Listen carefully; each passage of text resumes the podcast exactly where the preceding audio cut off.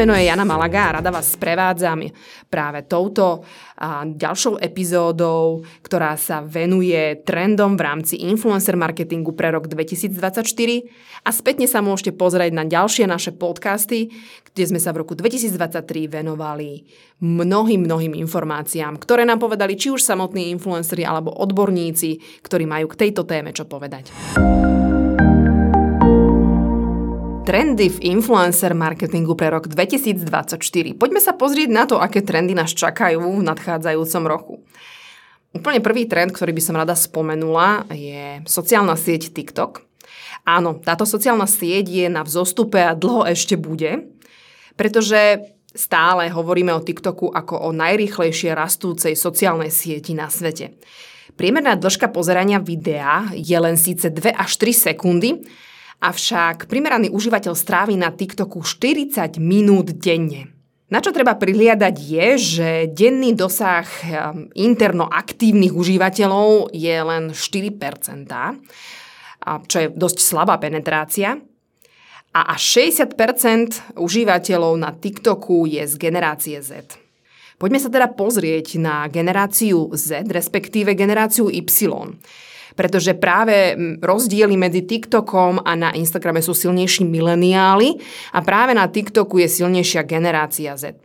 Mileniáli, čiže Instagramery, alebo táto silná cieľová skupina, alebo tiež sú známi ako generácia Y.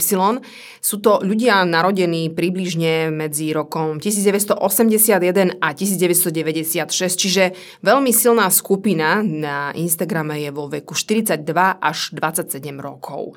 Pričom práve na TikToku, tam hovoríme viac o tej generácii Z, a ktorá zahrňa jednotlivcov narodených tak v, od polovice 90. rokov, až približne do roku 2010. Čiže hovoríme o ľuďoch vo veku 13 až 27 rokov. Pričom táto generácia Z je často opisovaná ako taká no, viac tolerujúca, no, otvorená rôznym formám rozmanitosti, má tendenciu viac byť taká politicky angažovaná.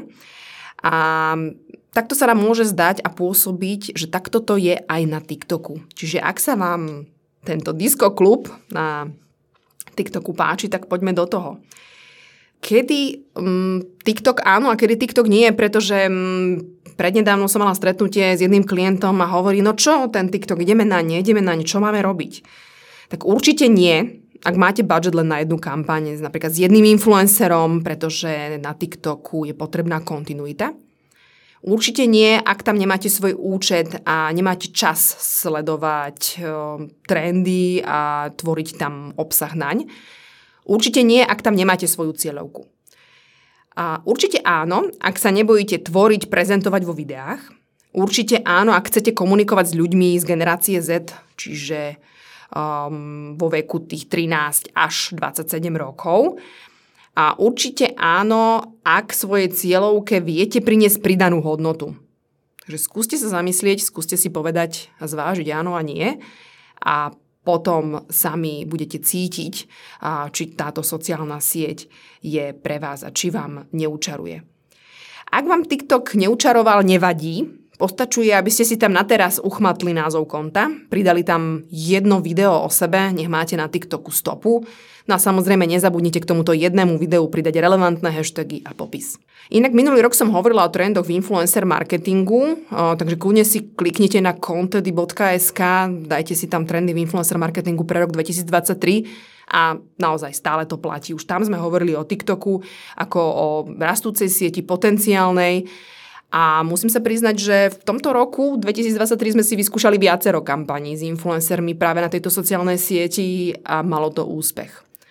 Niektoré boli trošku menej úspešné a to vtedy, kedy sme neprihliadali na potreby cieľovej skupiny na tejto sociálnej sieti a tvorili sme veľmi dlhý content, veľmi reklamný, ale ako náhle idete a stavíte na zábavu jednoduché, krátke videá, stavíte na to, že samotný influencer vám vytvorí content, ktorý jeho užívateľia chcú, tak to dopadne dobre.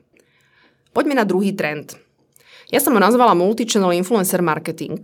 A čo pod tým môžete vidieť? Niektorí influenceri majú výborne vybudovanú nielen jednu sociálnu sieť, ale v našich kampaniach sme vedeli osloviť personu a cieliť content nielen na Instagrame, ale aj na TikToku a na YouTube. A to je veľmi dôležité, pretože influencer marketing neznamená nájsť si Instagramera a chcieť od neho výstup len na jeho Instagramovom profile.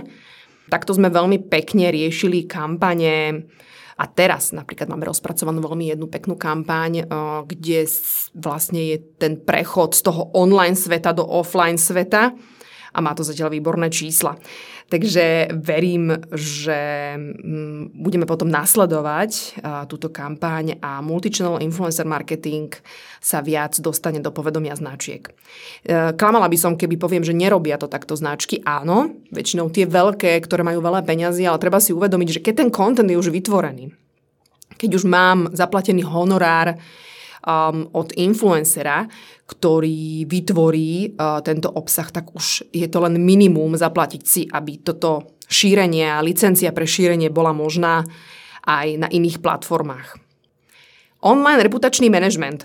To je trend číslo 3, ktorý by som rada dala do pozornosti, pretože tie značky, ktoré spolupracujú s viacerými influencermi, a títo influenceri vyskúšali ich produkt, ich službu, tak mali by tie značky viac pristupovať k ním ako k tvorcom obsahu. Teda sú tvorcovia obsahu, ale na druhej strane sú, a to je veľmi dôležité, zákazníci.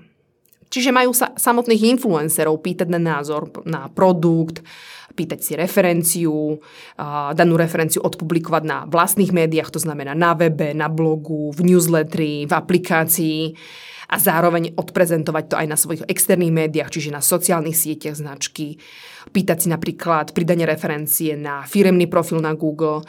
Čiže máme tam naozaj osobný vzťah so zákazníkom, ktorý vytvára pre nás obsah. Áno, je to tvorca obsahu, ale je to náš zákazník. Takže ten online reputačný manažment si vieme veľmi pekne manažovať práve cez influencerov. Pretože influencer marketing takto vytvára príležitosť budovať si silnejšiu online reputáciu. No a máme tu ešte bonusový tip, čiže podľa mňa trend pre rok 2024 a na čo by mali značky a influencery trošku a, viac prihliadať je Pinterest. No, dosť veľa sa začalo o ňom hovoriť, aj my teraz skúšame veľa kampaní na Pintereste. Nie len teda organické kampane a organické pridávanie obsahu, ale aj platené reklamy. Takže je to momentálne vo fáze testovania a tie prvé pokusy, nechcem to zakriknúť, klop, klop, vyzerajú celkom dobre. Takže mm, Pinterest, mám pocit, že začína taký comeback, pretože ja som Pinterest začala používať mm, súkromne ešte v ére, kedy nebol ten content v slovenskom jazyku, ale bol ten content v anglickom jazyku. Ale keď sa pozriete na čísla, tak e, ukazujú, že má potenciál a hlavne keď chcete osloviť cieľovú skupinu žien.